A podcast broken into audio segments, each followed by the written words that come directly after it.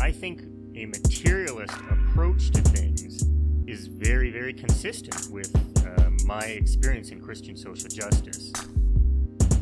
I feel like the the deeper I get into anarchist practice, the deeper my faith is getting at the same time. I would hope that you know securing means of life for all would be something all people of faith would say, "Oh yes, that's at the basis of what we believe." Those who are most marginalized know the most about the true, the good, and the beautiful.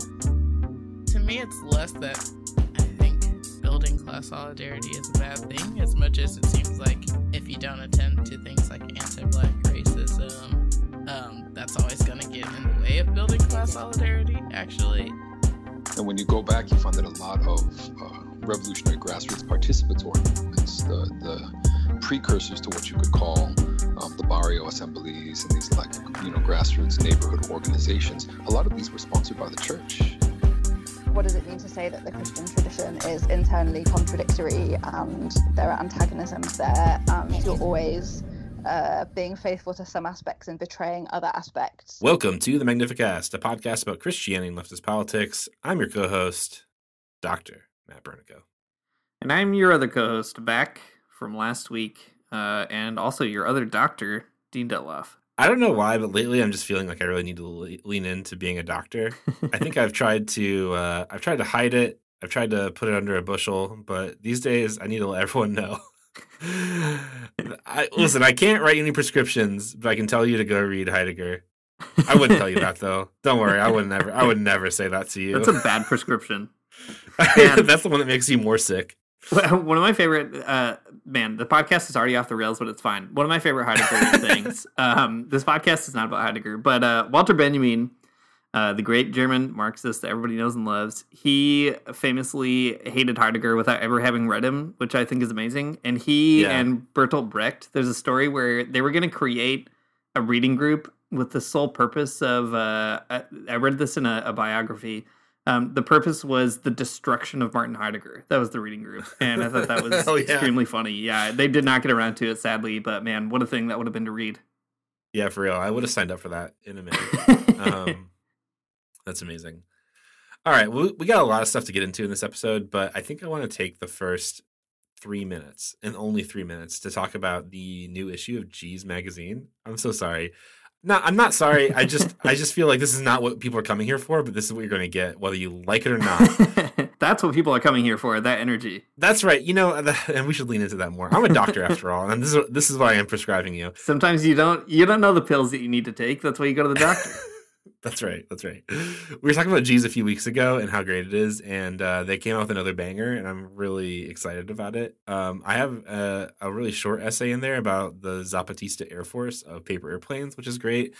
And uh, Dean has an incredible interview in there with Margaret Randall, who we've had on the show before, and I really want everyone to go read it. It's very cool.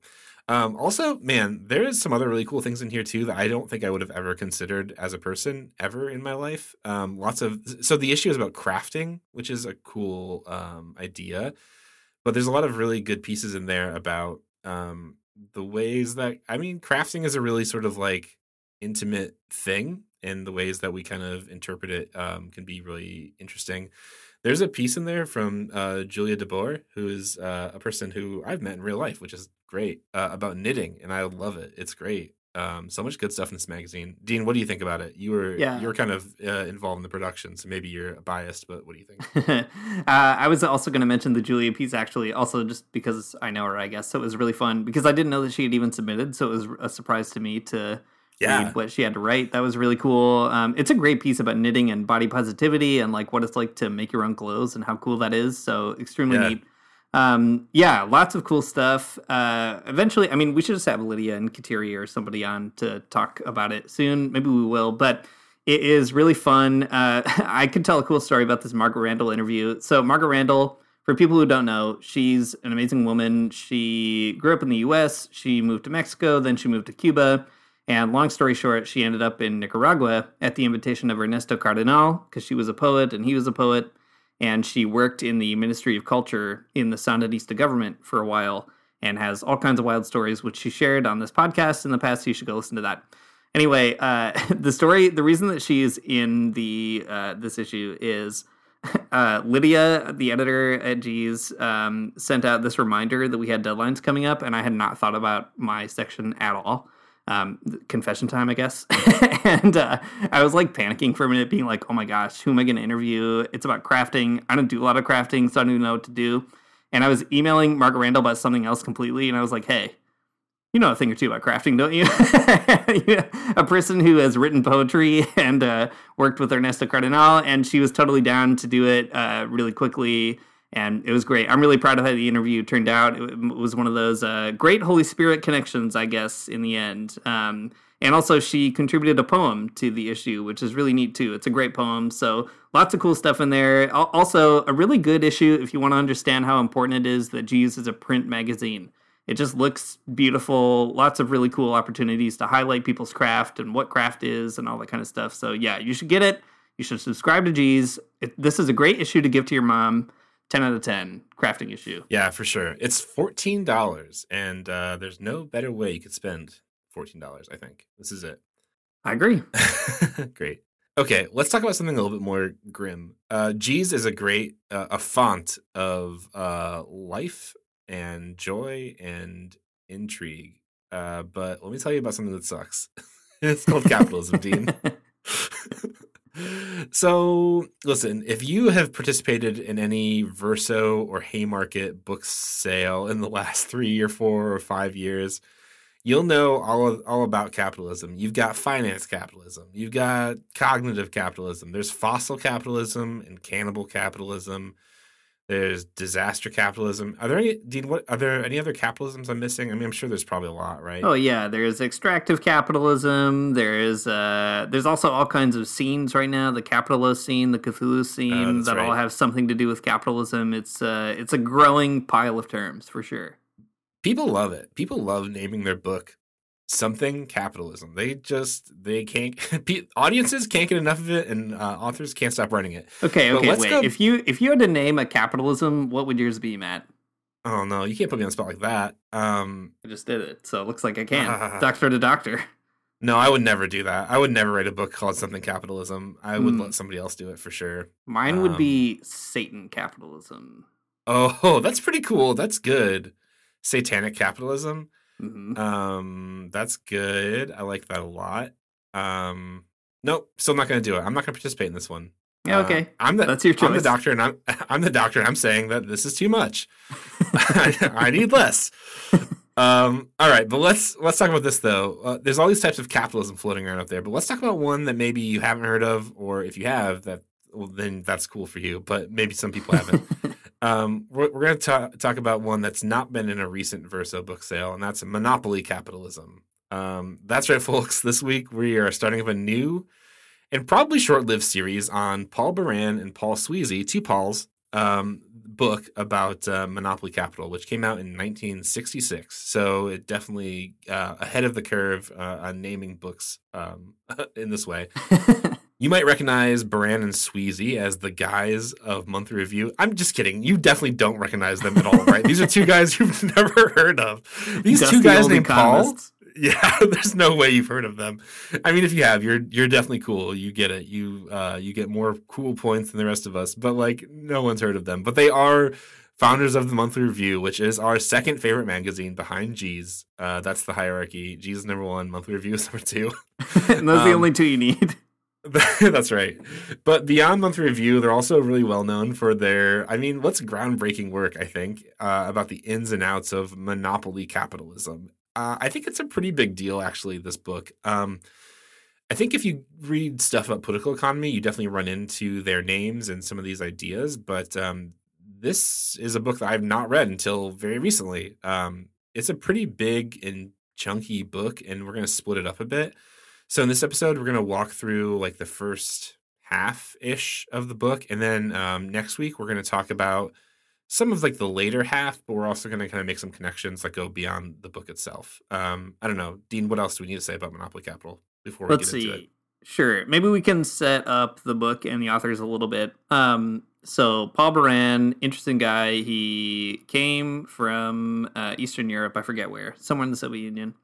Uh, he did all this work in the United States. Paul Sweezy, an interesting guy, also in the U.S. Um, and the two of them did all this pretty uh, original work um, in a Marxist tradition, but also in a, a kind of unique Marxist tradition, which we'll talk more about on this podcast. Uh, if you look at the monthly review today, if you got your great issue um, of the month, in the mailbox, you'll see that the tagline is something like it's like an independent socialist magazine or something like that.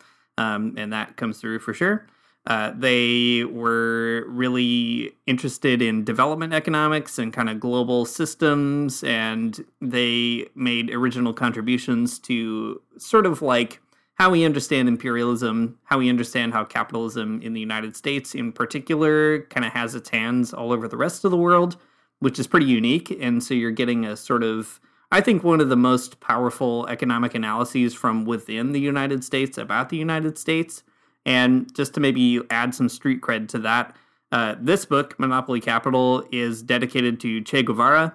And Che, in particular, was a reader of Paul Baran um, specifically and uh, Sweezy and uh, this other guy, Leo Huberman, another monthly review person, they went to Cuba shortly after the revolution and toured around. So, like, they're people who are actively involved in struggles, political struggles.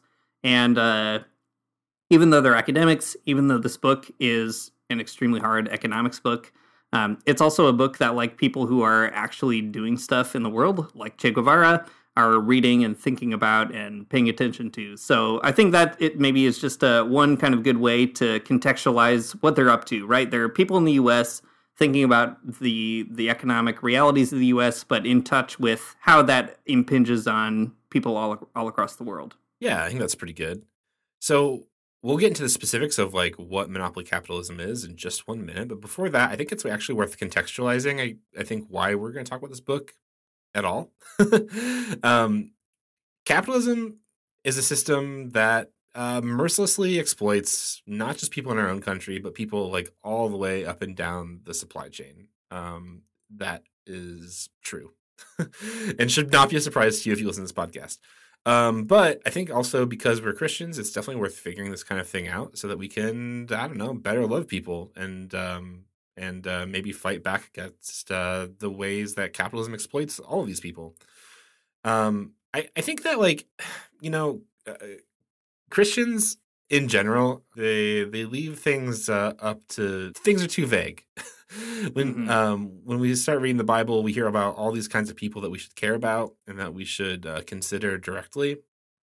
And um, I think it would do everyone a whole lot of good if we figured out you know who it is these people that we are supposed to be loving are and then we figure out who is hurting them and then we find ways to like sort of like thwart that right? Um so i think uh, in this episode we're going to talk about a lot of like political economy types of jargon but we're doing it to get a better understanding of the ways that capital hurts people and maybe arrive at some kind of deeper understanding about the ways that um i don't know what we can do about it or like what ways we can push back um, because you definitely can't push back if you you don't know how it works Exactly. You know, the other day, um, I was on a walk with my wife, Emily. I was kind of complaining to her about how hard it is to understand economics because I am not an economist. I didn't go to economics school and I've had to figure all this stuff out on my own. And you never really know if you're getting it quite right. And I was trying to also figure out a problem in this book that I like some parts of a problem just were not connecting. So I was explaining it to her and trying to see like maybe she could see something I didn't see or you know maybe she could like help me think it through and so on. And uh, she was like why do you want to understand this? Like what's the point of really like figuring it out? And i was like that's a great question. And uh, i think like what i said to her which i think is true is the way that you understand a problem really changes the way that you comport yourself or kind of direct yourself toward that problem right? Like if you think that capitalism is really at the end of the day about a bunch of mean people doing mean stuff or like stupid people not thinking about stuff or you know these kind of really basic um, intuitions that maybe we have but like they kind of stay at that intuitive level then it becomes really demotivating and really disempowering or at least it did for me in my own life to be like ugh i hate all these nasty capitalists you know? Like it really bugs me uh, but there's nothing i can do about it so it just makes you crabby or made, made me crabby. The more you learn about it the more you're also able to think about what are kind of the nodes of power in that system? Why do certain things happen? You know, you see like a, a headline from the Wall Street Journal or like the Joe Biden administration or something go by explaining something about the economy, and you can say, well, that's probably not exactly right. and like being able to know why and how to intervene in that conversation. I mean, you know, it's a small consolation prize to be like, I know better. Uh, but it's actually a pretty empowering thing to be like, I know better in such a way that I could maybe organize more effectively or like, you know, relate myself to a, an international struggle more directly or something like that. So I do think it makes a difference that we take the time to really figure out what monopoly capital is, why it works the way that it does, so that we can figure out how to do something different. Yeah, I think that's right. Uh, you got to know the problem before you can act against it in some way, um, for sure. All right, well, let's talk about the problem. Um, let's let's take a meandering road towards talking about the problem. um, this book is called Monopoly Capital. It was written in 1966, and um, I think w- one way to think about the book. There's a lot of jargon. There's a lot of like explanation, but I think it's like a counter story um, to what we know about capitalism and how it works. Um, here's here's one way we could we could start going about it, right? So capitalism is like a big thing, a big network of systems, I guess, that like passes around capital and money, right? We know that to be true. But beyond that, it's also like a story that we tell ourselves about how the world works in particular. So the usual capitalist story goes something like this, right? Through hard work, and determination, uh, capitalists grows their business from the ground up. You know, they hire workers, they buy machines, they produce goods, they make profits, and then at the end of the day, they take those profits um, and then they use them to produce better products more efficiently and pay their workers more, and you know, all these kinds of things. But um, what encourages capitalists to do all of this is competition with other capitalists, or that this is the story, right? This is not the truth. We'll get there in a second. um, and this competition is good for consumers and it's good for everybody because it pushes capitalists to drive down prices to beat out their competitors, right? So it creates uh, the, the story of capitalism is one where through competition, capitalists are always kind of getting better because they're always trying to beat out somebody else who's always trying to underline them, right? Since um, since at the end of the day, what really matters is that you know who has the most customers and who's buying the most, right? Who's creating the most profits. You know, it's it's um, the, the assumption is that like the market will just kind of work itself out to give us the best things that people actually are demanding, right? And you know, there's something to this story historically, maybe. Um, you know, if it was 1860 whatever, maybe some of this would be a little bit true. Um, but what Baran and Sweezy are here to tell us in their book is that it's not true now. It wasn't true in 1966. It is definitely not true now that people are competing in this particular type of way. So in Baran and Sweezy's work, they consider the the big corporation as like the primary unit in our current capitalist paradigm, um, which they uh, pull out against like the robber barons or like the the the John D. Rockefellers or whatever. Um, right? A big corporation is different than those types of figures. A big corporation acts differently, it produces differently, and it uh, does not compete, which is very different than some of these older types of um, uh, uh, of like businesses and uh, capitalist entities. I, I, don't know, Dean. That's a that's a way to start this conversation off. What, what do you think? I think it's good. Um, and also, this is kind of getting ahead of ourselves a little bit, maybe, but worth mentioning now. Baran and Sweezy are intervening in the way that capitalists tell the story about capitalism, right? That capitalism has these competitive kind of relationships, like you were saying, Matt, uh, kind of rises everybody over time. But they're also intervening in a Marxist story about capitalism. Uh, Marx had a lot of things to say about the competitive world of capitalism that he was living through in the 1800s. And uh, Baran and Sweezy say Marx got it right. Everything he said about the capitalism that he was living in, it was pretty much uh, true. He had it right on. But uh, capitalism has changed since the 1800s, and it has driven further and further toward a, a monopoly stage in which major ways that the capitalist economy work um, have also changed in significant ways. So it's a, it's an update also to Marx's theory of capitalism, which is very interesting. Um, and it's cool to actually see Marxists take that seriously. Sometimes you get a criticism of Marxism that it's like, well, you know, Marx uh, couldn't couldn't have gotten everything right in the 1800s because, like, we have computers and airplanes and you know cars and whatever else now, and so there's no way that he could be right. And uh, at the end of the day, like it's partly true. There's no way that Marx could have anticipated every single thing that would have happened in the future. But Marx did lay out a certain kind of way of thinking about the economy that allowed Marxists in the future to think through what those changes were, um, account for them, and do it in a, a, Marxist kind of way. So it's neat to see Baran and Sweezy doing that by tracing what is the big shift from that robber baron era of capitalism to what they call monopoly capital. So it's helpful to kind of have that story too, right? That they're trying to uh, expand on the way that kind of Marx taught us to think about the economy, which is to say, not just repeating whatever Marx said. Yeah, that's right. Um, you know, it's a it's a disagreement with Marx, or it's a different story. It's an intervention into like the Marxist story, but it's in like a pretty Marxist way, I think. Yeah. Um, you know, something I was thinking of. Uh, so the um, the whole first chapter is kind of explaining like what a corporation is, or, or how big corporations are different than like the previous robber baron age. And I um, you know, lots of high-minded distinctions, lots of like um, academic rigor for sure. But I kept thinking of this um, this Utah Phillips story, which is uh, far less academic, but I think just as true in some different ways. uh, Utah Phillips is is uh, telling this story about um, how uh, in the old days of being like a you know traveling IWW guy, it was really easy to know like who the bad guys were in your life because like you'd be mining in one direction. You know you'd be like digging into the earth literally while um while while your boss was building like a mansion next door to you or something.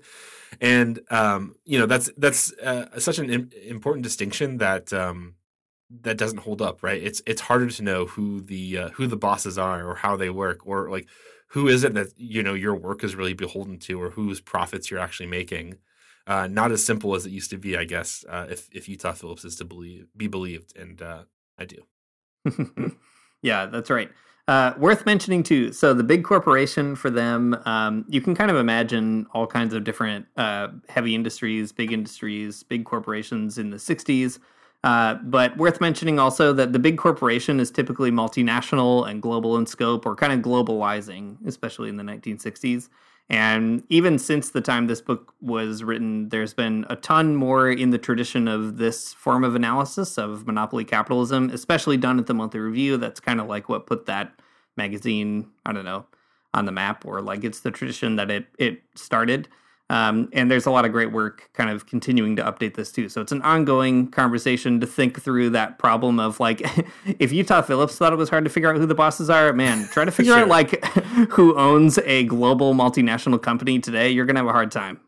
Yeah, for sure. You're gonna have a hard time, but uh, it's probably Nestle though. It's probably who is who it is. It's probably Nestle. yeah. It's probably Pepsi. I don't know. One of those. I, I, don't know. Yeah, exactly. GE. um, uh, I don't know. It it is. It's a pretty helpful book too. I think. Um, sorry, I keep like finding ways to not talk about the next thing, but I think it's a really helpful book because, like, uh, I don't know, I'm a person that pays a lot of attention to a handful of fast food corporations. Like, that's my job is to pay attention to them. And uh, this book, I think, is actually really illustrative of the way that they work. At least I found it to be pretty true. Um, so I don't know. It's definitely a discourse that I'm interested in knowing more about, and I think is actually really helpful if you're going to be like a sort of anti-capitalist person in the world. Um, okay, so corporations, they're um, they're global, they're international corporations. It's your Nestle's, it's your McDonald's, it's your GEs or whatever. Um, but what what about the other word, uh, monopoly? That's a pretty important piece because we we've just named three or four different corporations. You might be thinking, how could there be a monopoly with there being three or four corporations?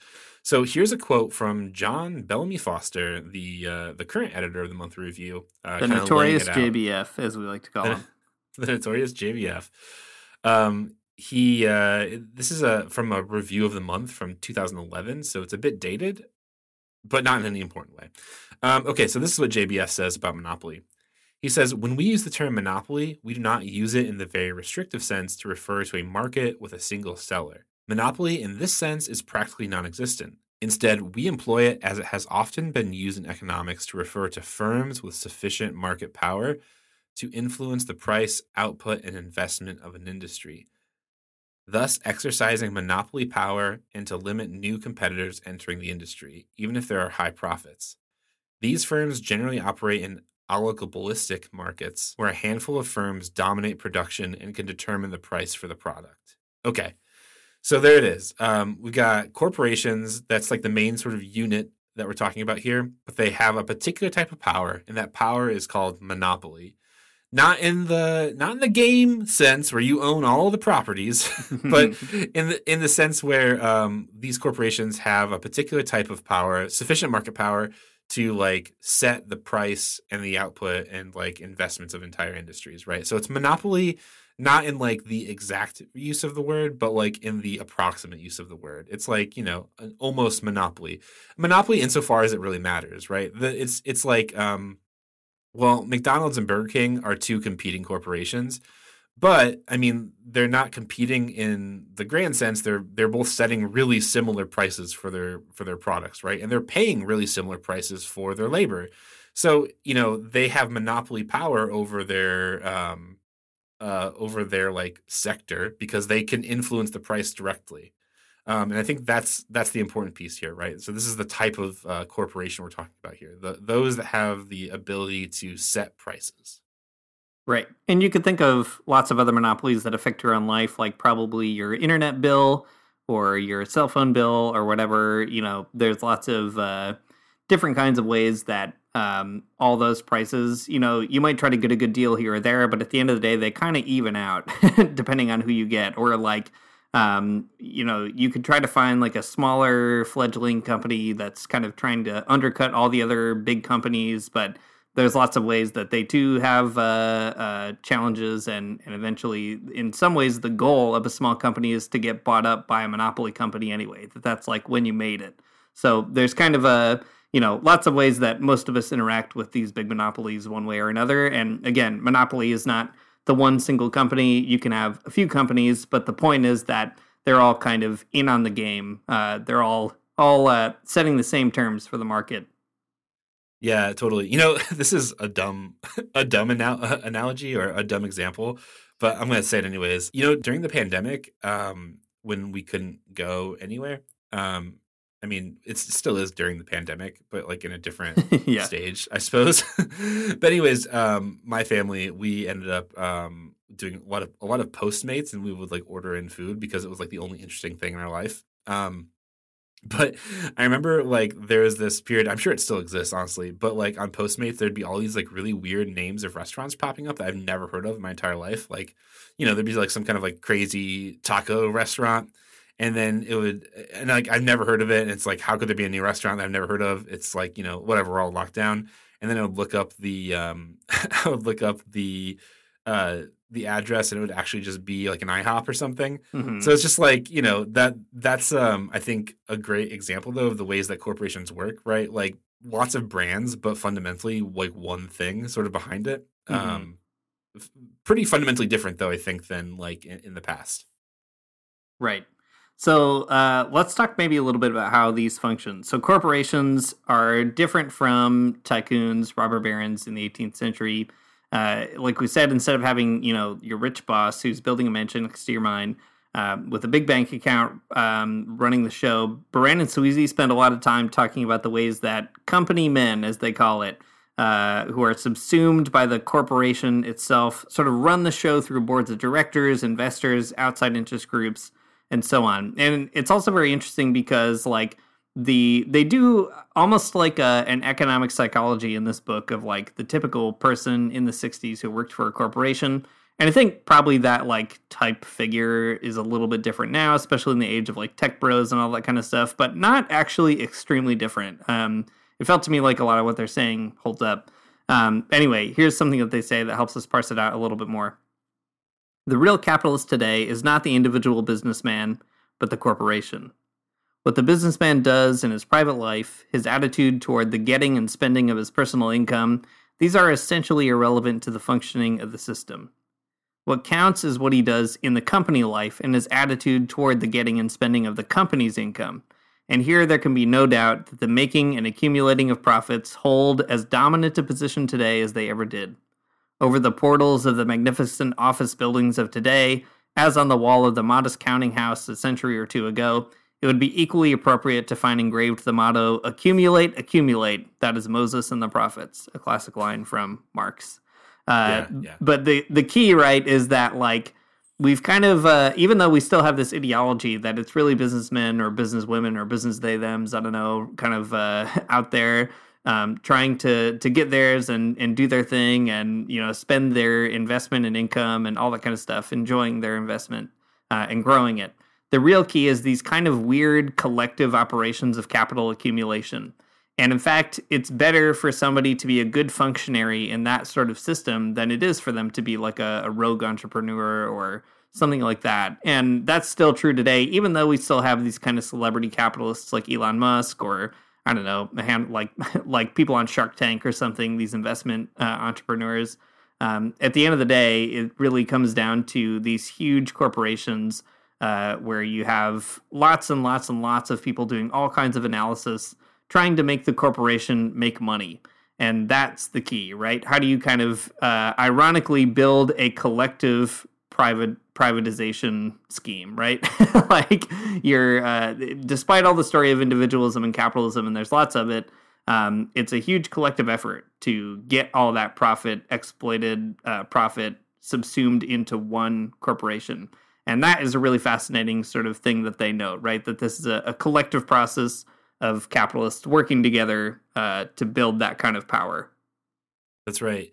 And as we'll see in a few minutes, um, you know, it's, it's, accumulate, accumulate, like the line from Marx, but it's also like um, with the provision that it's accumulate so that you can even accumulate more tomorrow, right? it's like a particular type of accumulation where um, it, it's not just about like a breakneck make as much money as you possibly can, but it's like how can you create this whole scaffold so that you can make money from here till the end of time.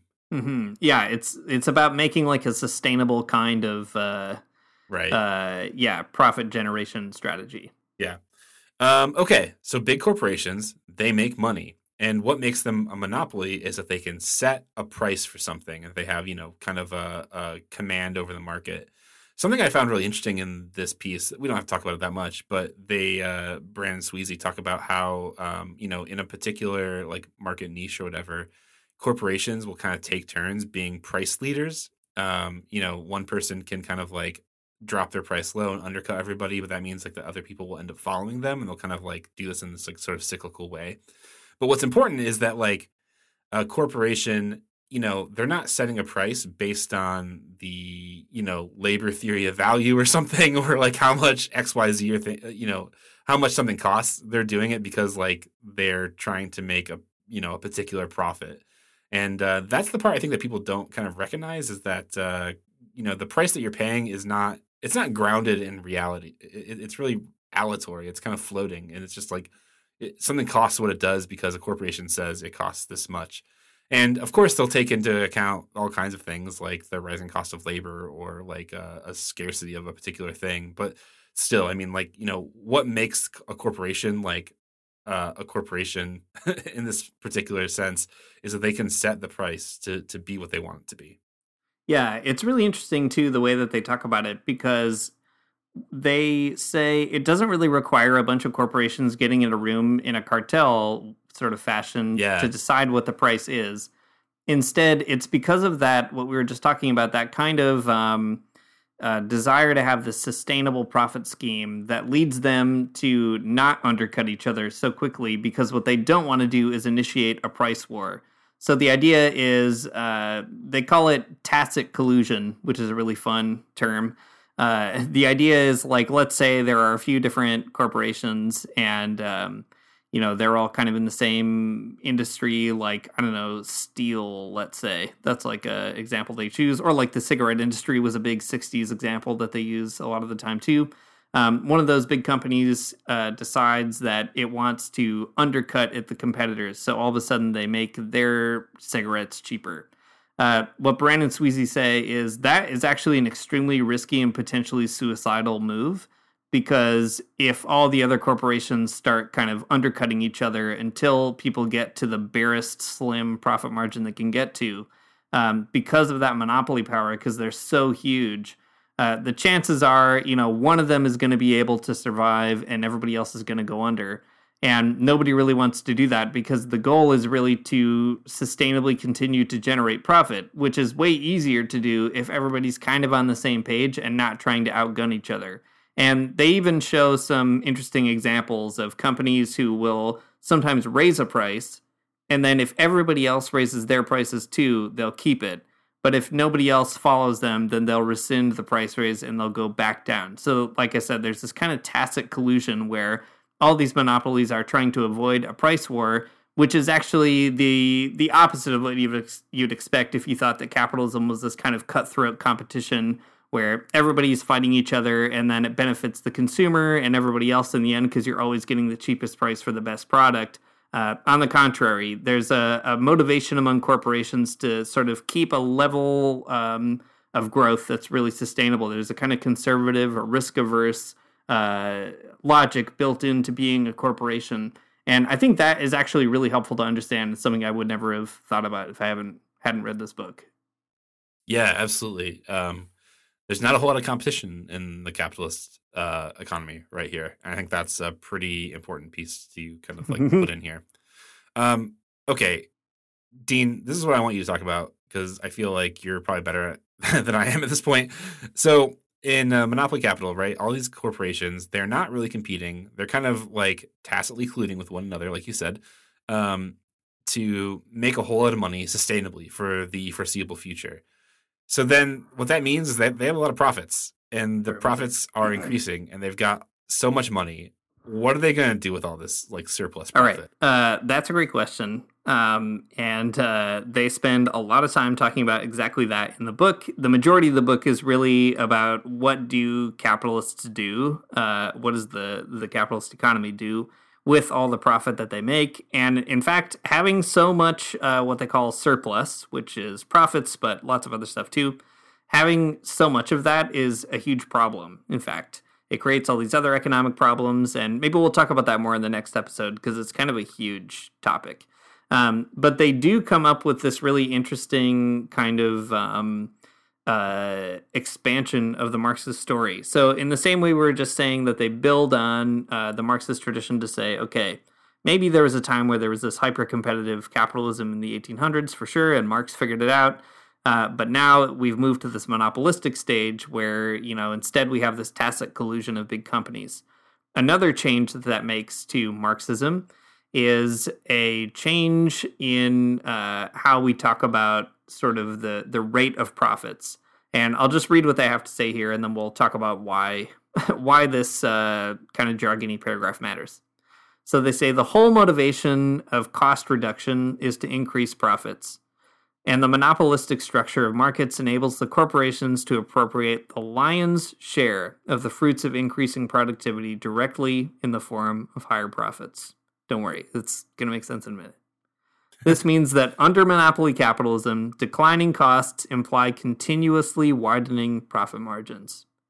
And continuously widening profit margins in turn imply aggregate profits, which rise not only absolutely, but as a share of national product we can formulate as a law of monopoly capitalism that the surplus tends to rise, both absolutely and relatively, as the system develops. So here's what they're trying to say. In capitalism, one thing that definitely didn't change is you always want to try to reduce your cost wherever you can, your production cost. Uh, if you think of yourself as a businessman, the example we always use on the show, for some reason, is you have a big shoe factory um, let's say you're a capitalist, you own a shoe factory. Uh, to get more money out of that factory, you have to figure out how to lower the costs going into what it takes to make a shoe so that when you sell it for the price you sell it at the market, there's a bigger profit, a bigger margin, a bigger gap between the cost you put into the shoe and the price, the money you're going to get for the shoe, right? That's kind of the basic economic piece. And there's lots of ways to cut costs. You can cut costs by having a more efficient shoe factory. You can cut costs by getting cheaper shoe materials. Uh, one of the biggest ways the capitalists cut cost is by screwing over workers because labor and people uh, are also factored into production, right? Labor has a cost. So they want to reduce costs uh, for labor by either making you work longer, reducing your wages, making you work less, even lots of different ways that they try to lower labor costs. So they're going on and on, Baran and Sweezy here about lowering costs and how important that is. What they say is uh, if you keep declining those costs, you're going to keep on raising those profit margins. And uh, Baran and Sweezy say because it's a monopolistic structure where there's this kind of tacit collusion between all the big companies, reducing costs isn't really a like competitive warring structure anymore. You know, in the 1800s, you want to reduce your costs so you can put somebody else out of business. In monopoly capitalism, everybody's kind of doing the same thing if you discover a way to make your shoes cheaper, then all the other shoe people are going to do the same thing, and their shoes will cost the same, and it'll all kind of pan out the same way. Uh, so the catch, though, for Baran and Sweezy is that means that profits are pretty much always going up, and that's a huge departure from Marxism uh, in Marx's terms in Marx's day, because Marx had kind of an opposite uh, idea.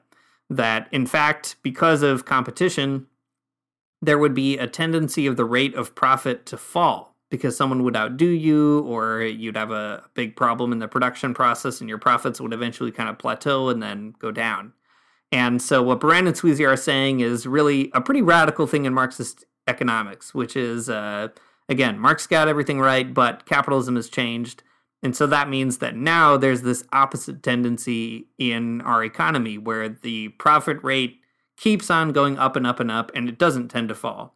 And it keeps going up precisely because there's not that kind of cutthroat competition in capitalism anymore.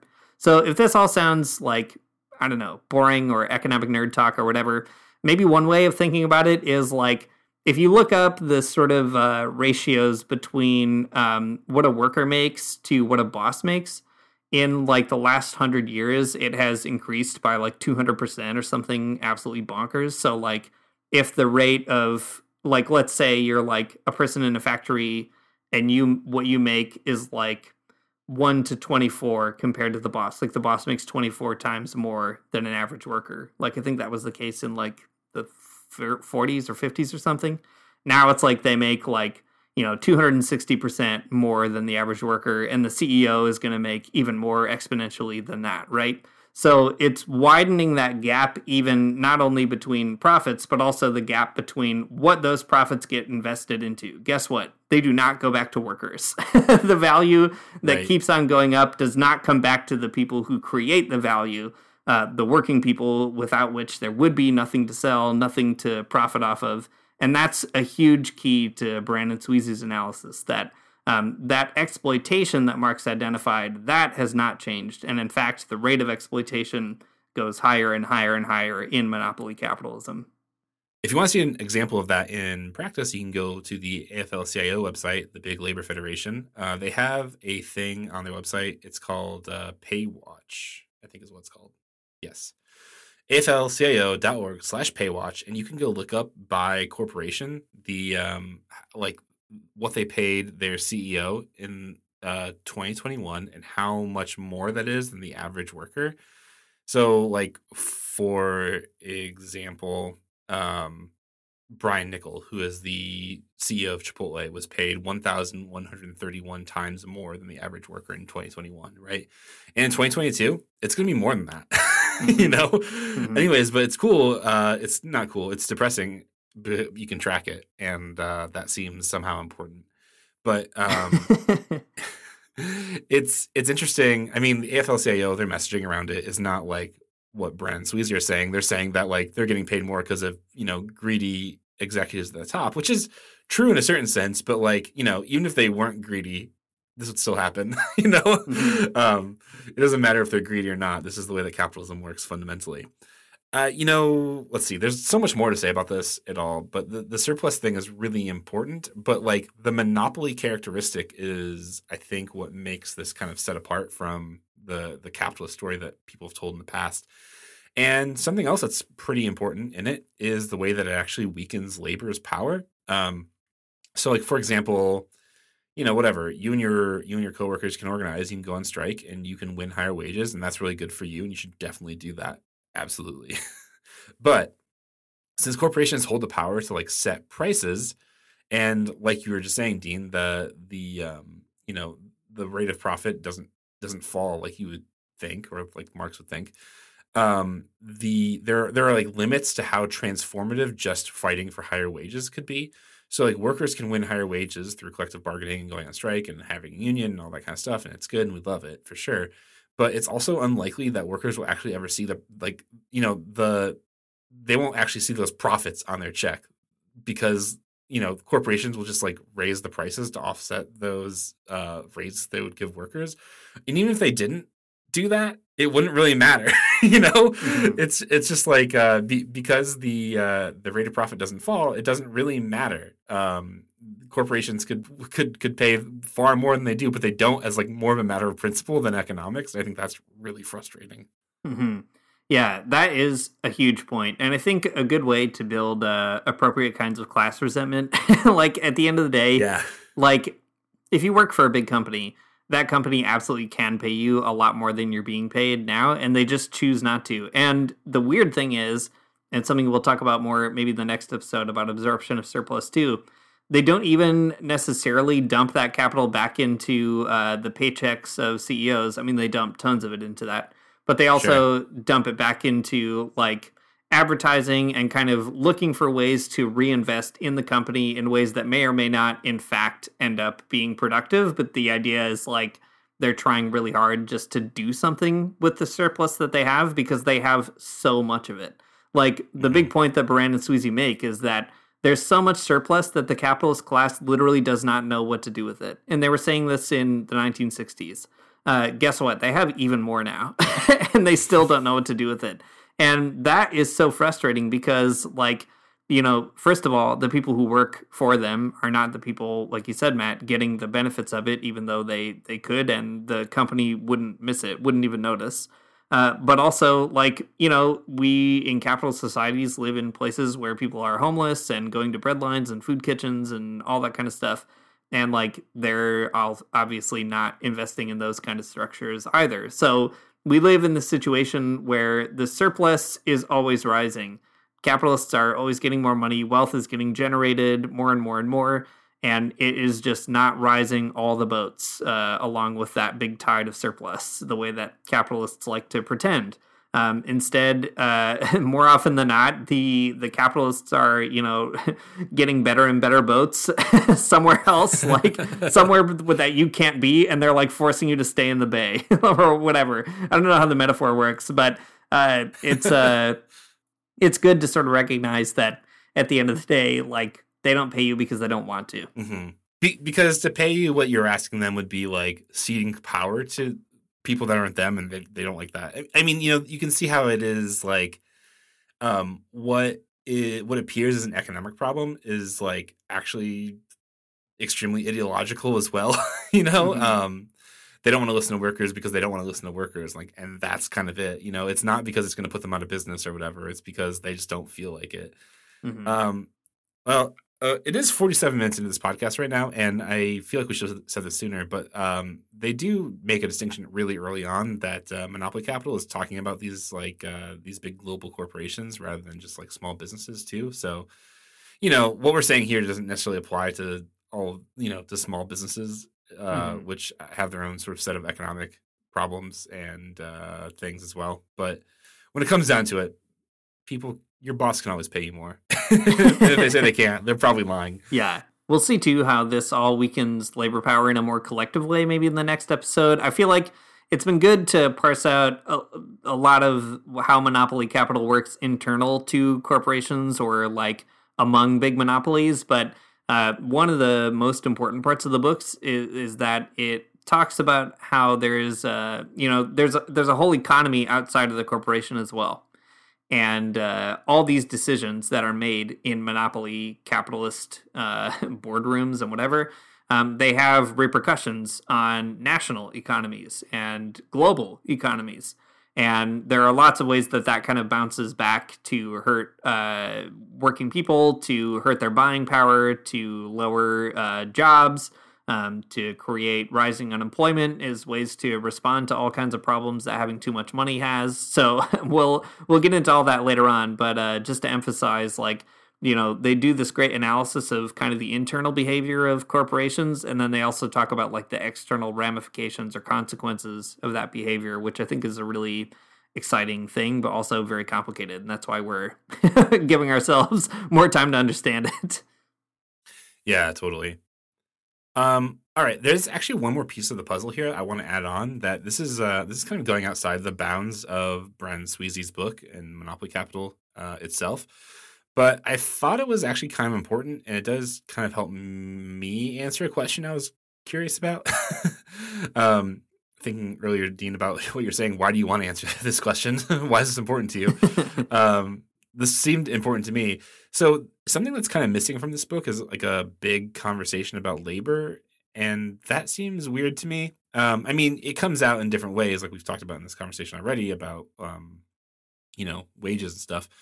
Um, but it seems like there should be a bigger conversation about labor in this book, and this is maybe like a small piece of me trying to like figure that part of the of, of Monopoly Capital out. So um, I was uh, doing a bit of research.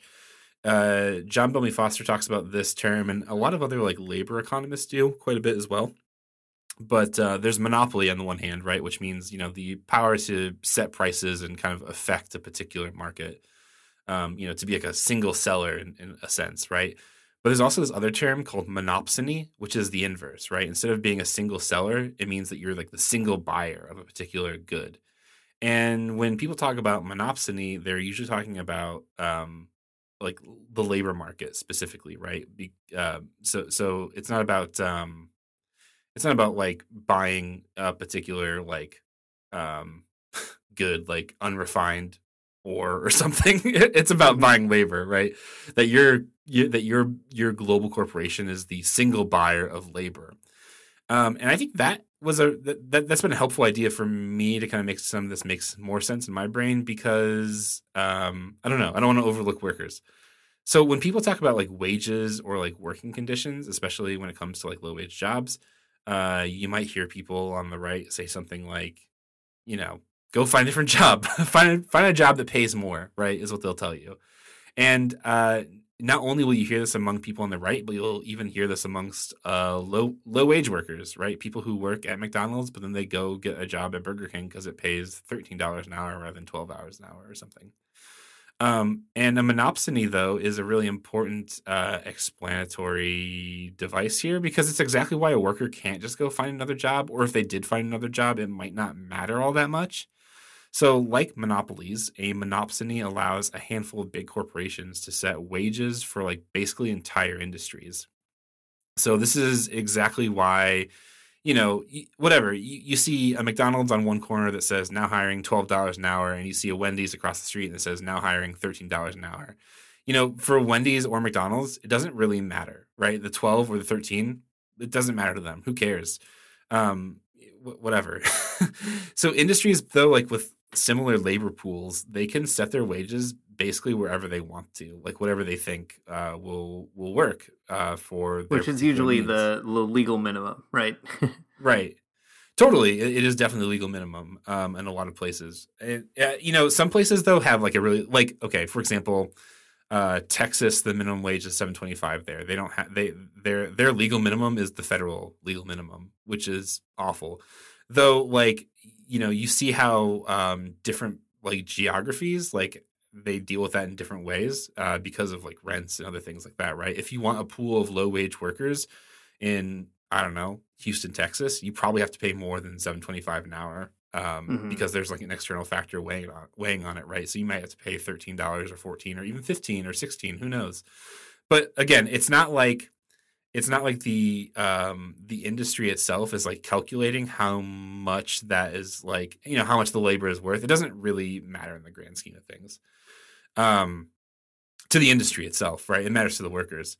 But anyways this is this is important because um you, see how there's a monopoly not on just one end but like on, on both ends right? There's a monopoly in the way that corporations uh, are facing consumers but also in the way that it faces labor too um, when it comes to this, you can kind of see it actually play out pretty. I don't know. Obviously, when it comes to like um, uh, to like wage growth and productivity.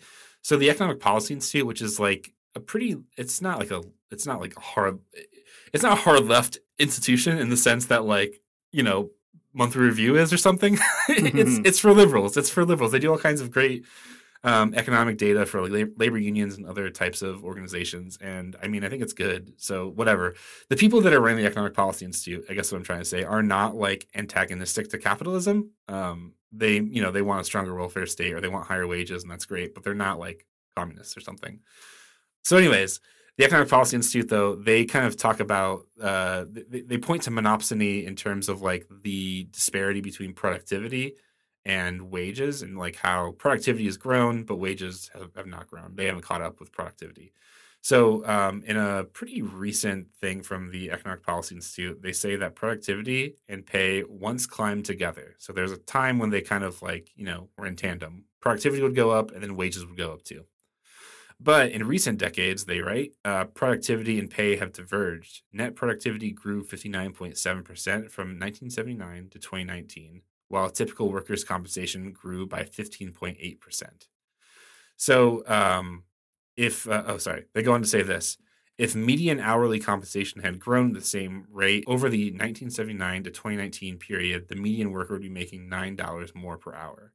So I think it's this is important because like it kind of shows you how illusory like wages actually are. Um, they they don't have anything to do with how productive a person actually is. It it just has to do with how much um, how much a corporation wants to set their wages at. and I think and like that's kind of all there is to it, right? And it has to do with what a corporation wants their wages at because that's the power that corporations have over the labor market. Um, it's it's part of that monopoly, right? It's the other the other half of the the monopoly puzzle. Uh, it's it's a monopoly on the consumer side, and it's a monopoly on the labor on the worker side. And as we'll see too, Baran and Sweezy talk about how there's a huge problem when productivity grows and uh, workers' compensation doesn't. It creates a big problem in the economy at large. It's a recipe for stagnation. People can't afford to buy the things that they're making, so there's too much stuff, too much productivity, too much surplus, and not enough ways to absorb that surplus um, in ways that kind of keep the economy moving. So it, it re- results in stagnation, inflation, all kinds of big problems. And in fact, lots of problems that we're dealing with uh, as a result of the pandemic, although in some different ways. So we'll, we'll talk more about that uh, in the next episode too. But I think it's helpful to recognize that, like, this is the result in part of ideology for sure. That capitalists recognize that they have control over the labor market, and it is a market that they can, you know, set the prices for. Um, but it also ends up kind of shooting them in the foot because capitalism is a, an economic system prone to crisis and prone to self destruction, and it's constantly kind of booming and busting uh, all the time. So I think that that's a, an important piece as well. That capitalists pursue these things in their own kind of short term interests, right? Uh, saving money by keeping the cost of labor low, but that move ends up. Uh, really being a problem for all of us and uh, a good reason why we need to get rid of it do something different. For sure. Okay. So there you go folks. This is the first installment of the monopoly capital series. Uh, you've heard it all here. You now have a better understanding of how capitalism works and uh, how uncompetitive it is. I guess that's the theme of this episode right? That capitalism is uncompetitive and uh, that's not exactly why it's bad, but it is definitely a big part of why it's bad. I mean, even if capitalism was competitive, I still wouldn't be a fan. when but, it was, it was very, very bad. sure, sure. right. Now just bad in a different way. Um, but uh, it's helpful to kind of get the stuff out on the table, though, because then you start to see the ways that I, I think that you, you start to see the power that corporations have, not only over consumers and markets, but also over workers. And I think that's bad. You know what? I have to agree. So you've got the Baran, the Baran and Sweezy take, and now you've got the Dettloff and Bernico take. Uh, their take took like 300 pages to make with lots of charts. Our take just takes uh, a few minutes. It's simply uh, it's bad. well, I agree with both, but um, ours is uh, ours is to the point, and that's something. It's important. Thanks for listening to the Magnificast. If you like what you heard, you can support us on Patreon at patreon.com slash the Magnificast you can get an invite to our great exclusive, cool, secret Discord chat. And it's fun. And we're having a great time over there. We just made a new channel just for just for the Catholics, just for the Catholics out there to talk about their popes and their secret things. The Papist chat is real. We're talking about what day Epiphany really is today. It's it's really out there. I, I, need to make sure I mute that chat in particular because I don't need to know the secrets. I need to make sure I, I stay in the dark. No, don't let any any of these secrets slip to me. That would be bad. You're gonna have to um, make your um, own uh, Episcopal chat, and it's gonna be the Walsingham channel. Oh no, that's true. Um, it'll be lots of conversations about how you can talk people into being in just one more church committee. Uh, that's what it'll all be about. Um, anyways, it's a fun community of people uh, I like that a lot. And uh, you can also get access to our Behind the Paywall podcast that we've not recorded a new episode for in just a little bit, but we'll get there. Don't worry. In the new year, we're going to be on top of it. Um, and it's fun too. Um, okay. Subscribe on Patreon, get all these great things, support some people like us. Not like support us specifically. um, and uh, that'd be great. We'd appreciate it. Okay. Our intro music is by Amaryah Armstrong. Our outro music is by The Illogical Spoon. And we'll see you next week.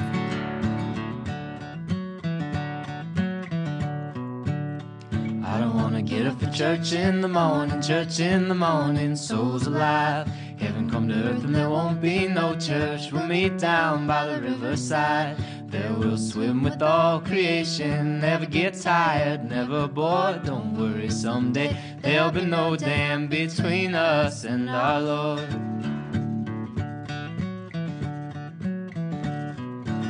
Jackson, keep your hoods up.